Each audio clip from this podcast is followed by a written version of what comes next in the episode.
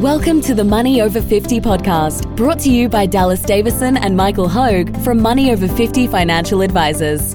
This information is general in nature and does not take into account your objectives, financial situation, or needs. Therefore, you should consider whether the information is appropriate for you and your personal circumstances. If you require personal advice, please contact Money Over 50 Financial Advisors. Here are your hosts, Dallas Davison and Michael Hogue. Welcome to Money Over 50 with Dallas and Michael. Dallas, topic today you make your money by holding for 30 years. Thanks, Michael. This this is probably one of those podcasts that's going to be more of a rant of me me talking for three minutes, which is good because I think you're sort of ready for another coffee today. Yeah. So I, I, I, we just bought a house recently, uh, Nick and I, and which if anyone has Welcome to society, Dallas. This is- Welcome to society. You've been resisting it for so long. Um, so. so now, if you've If, if you've listened to the podcast where I've been on a rant about said why I decided to rent again and, Yeah. and why it's a good idea for you, Which- it, it could well be. yeah, it, Um, it, it definitely. It, I would because say- you went into this kicking and screaming. I did go into this kicking street. I, it, it pains me still to know how much how much this is costing me. The It's true costing you a lot of this, money. which I'll do another whole separate podcast about the real cost of home ownership in, in some time. But uh, where this, so you, you, everyone's heard of the phrase, um, you know, you make your money when you buy, Hmm. and when when you go to buy anything sort of substantial. That's just a phrase that gets rolled out. You make your money when you buy. You Yep. make your money when you buy. You make your money when you buy. And it's just repeated. And I thought about it, and I realised it's just absolute crap. It's actually not true.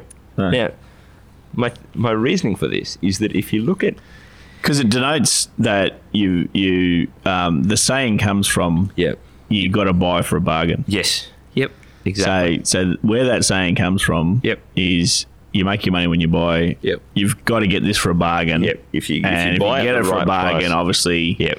you, you well, which which of course would be nice. Sorry, I just thought I would No, clear that- that, up because that's it's a great- saying that some people may not have heard of. no, it might not. I thought I would just clear that up Yeah, for the so, listeners. so, so the, the phrase "you make your money when you buy" yeah, it's exactly right. It implies that it almost, and, and this I think the dangerous thing about it, it implies that it doesn't matter what you buy, and it implies that it doesn't matter what you do after that. You make your money when you buy.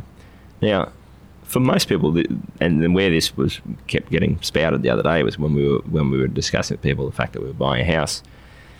People would say you make your money when you buy, it, and then they'd tell the story of yeah, well, you know, we bought our house 30 years ago for you know fifty thousand dollars, and hmm. now it's worth 450.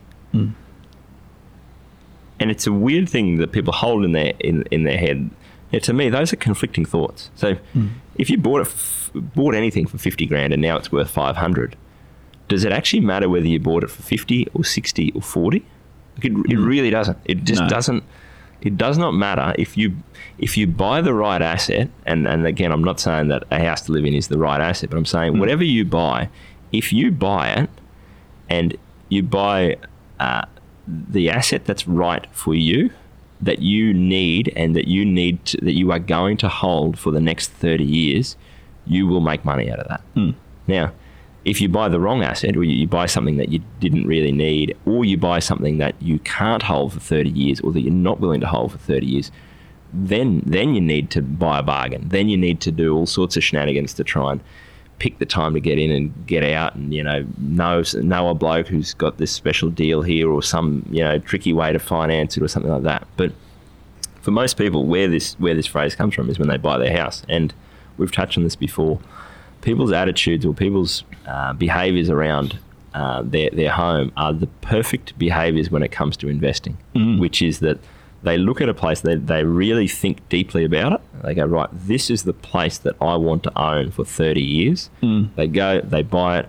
Whether they get a bargain or not, it- it's not, it's not completely irrelevant, but it's pretty well irrelevant. And then they just hang on to it for the next, the next 30 years. And then at the end of 30 years, they pay over that 30 year time frame. Generally, they pay no attention to what the price does. They just don't care yeah. because they because they know it doesn't matter. They want to keep it for the next thirty years.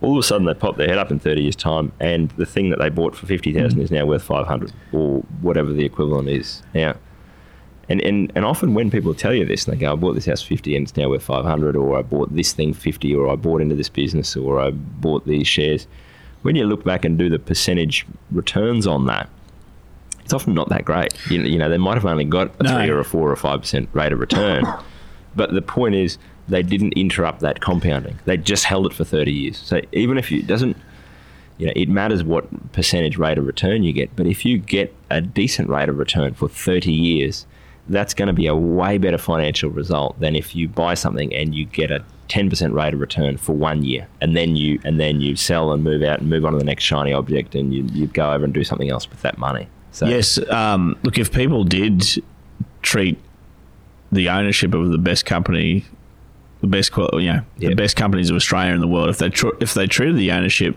Yep. identical, Yeah. identically to the way they treated their house, Yep. then then that makes a lot of money. Obviously, We've just done that Yeah, the yeah, podcast yeah, where we compared CBA um, shares uh, your city house prices and CBA shares. So, Yep. so what works with people with property Yep. is that they, by its very nature, you have to buy a lot of it. yes So, you know what I mean? So, so number, you, you've got significant skin in the game Yep. because you've had to, to buy a lot of it. yep It's illiquid yep So because you can't sell the bathroom. Yep. You So can't sell the front if the price stairs drops for if you need a couple of 20% a thousand dollars. later you don't you, you're at no risk of panicking and You're selling not, you're not going to panic and sell. you got to have somewhere to live it's illiquid. You can't you can't fiddle with it. You Yep. can't just take some Yep. if you need some Yep. money. yep and like you said, it tends to be a 30 year decision. Yep. Um, my wife's pregnant. Let's buy this house. yep That we Okay, you pop 20 your head up. yep Um, 30 years later, when your third child is 22 yep and has decided to, Yep. to they've graduated from uni and left. So it's a 30 year decision. that's right and it's time in the market, Yep. not timing of the market, which is another um, cliche, classic yeah. saying. Yeah. Uh, that that actually makes the difference. So, I- if people were to treat the best quality companies yep that same way, yeah buy enough of it, yep a la one hundred eighty-two thousand dollars worth, Yep. um, back in nineteen ninety-one. yep Uh, of of CBA shares because that's what the average mean yep property price in Sydney was worth at that point in time yep um, didn't fiddle with it Yeah. over that period of time. Just didn't sell out Yep. when they needed money or anything like that. They wouldn't have needed to because they would have got such a dividend. Yeah. Uh, but but uh, Yeah. and and pop their head up thirty years later. Hey, you know it's worth nearly three million dollars at that period of time. I think from the from the data that we looked at. So, um, uh, yeah, people people tend not to do that Yep. because the gr- the good quality companies of Australia and the world, they're liquid Mm. as in um, you can you can Yeah. sell part or all of them at a moment's notice. Which They're is valued every three seconds Yeah. while the market's open, which is which is Yep. which is great when you're looking to buy and, Yeah. and if you are looking to sell at that point in time. Yeah. It's just noise. yes If yeah. you if you Well- yeah if you're just holding if Yeah. you if you're holding it's just complete noise. yeah And it's distracting noise, obviously, when the markets are going down. yeah it's Yeah, so it's it's it's, it's like yeah i guess that's the two if we look at those two comparisons of buying a house to live in versus uh, investing in in companies buying a house couldn't be without meaning to be it's it's set up to be the perfect way to make an investment decision and and buying companies is is set up to make it as hard as possible. It's it's valued all the time. It's you know at the push of a button you can you can get in and get out there's you know it's reported all the time. It's it's easy to track how that's gone over time. You, you can see exactly what your percentage return was over however many years. The um, yeah i think that's that's an interesting one. The, the phrase that I, I love, and I've heard about this with, like, I- I've got, uh, I know a lot of people, particularly out out west, um, so people off cattle properties that have got money that they've invested, and I think there's something in the the type of person that uh, buys a buys a property 50 years ago, cattle property, and then just you know works it for 50 years. Some some of those people have done a similar thing where, and CBA shares are a good example.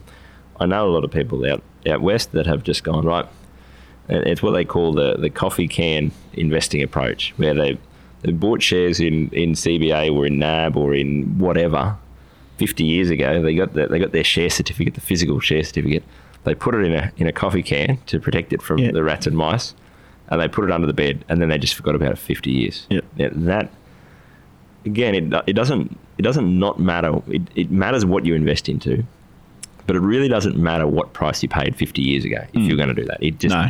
it, it doesn't matter whether you got the top of the market or the bottom of the market or whether you you know whether you all that sort of stuff is just noise over 30 years. And and I had a similar example. I, I caught myself thinking about this the other day.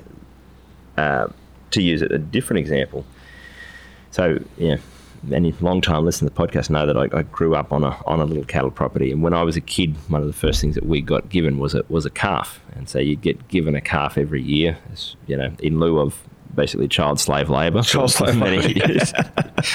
so by the time I left, by the time I left school, you, you had you actually had a fairly substantial herd of cattle. Hmm. Now, so that was that was over sort of twenty years. That that just compounded out, and there was there was no point in time where you had to make some fantastic decision. You never had to try and pick and choose when to get in and out of the hmm. you know the, the, where, what I thought cattle prices were doing. You just you, you got a calf every year. Yeah. You, that calf had its own calves over time, and over time that just compounded out, and you ended up with a fairly substantial mob of cattle. Now, hmm. in recent years, with cattle prices going up and down, you, you could easily you, you watch. We're, we're see, seeing thing in the rural industry now. You see a lot of people that are worth a lot of money right now, and they hmm. go, "Gee, this place got ten thousand cows," and and cattle prices, you know, cow prices have gone from thousand dollars to two thousand dollars a head. He's made a killing. Well, hmm. he it has gone up by a lot in the last two years. But the point is that he started with a thousand cows fifty years ago, and hmm. then he just bred up his numbers. He slowly accumulated, bought the place next door, bought a breeder block, you know, up north. He did all those little things just slowly over time, and and never sold. He he never mm. went. Gee, prices are really good. I'm going to sell all my cows now and buy back in, or I'm going to do any of that sort of stuff.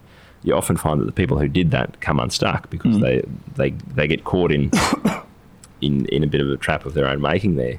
So it's the same it's the same behaviour, and that's I guess what I notice now is that a lot of these cliches around you know getting a bargain or you make your money when you buy it. it the reason I think it's really it's a bit of a siren song is because it implies that you don't have to do the work, and hmm. and the work is just stay fully invested for thirty years. Yeah, the work is the work is just sitting there, Yeah. not fiddling with doing it, nothing, and doing nothing. and watching. You know, particularly with things like we were saying with your with your super balance, the work is sitting there watching that balance go sideways for five years while Mm. you're putting money in, or it's watching it drop by thirty five percent during COVID, or it's you know continuing to put your money in every fortnight even while your balance has grown by thirty percent in the last twelve Mm. months. That's the work that you've got to do. The concept of you make your money when you buy you know, I, I get I get the point that yes, it's obviously better to pay less money rather than more for something that you want to buy. But at the end of the day, I think there's about pretty much everything else matters more in investing than than the exact price that you paid and whether you paid ten percent more or ten percent less at the time mm. that you purchased. Mm. Great place to wrap up. Thanks for listening. Thank you for listening to the Money Over 50 podcast with Money Over 50 financial advisors. We look forward to catching up again soon.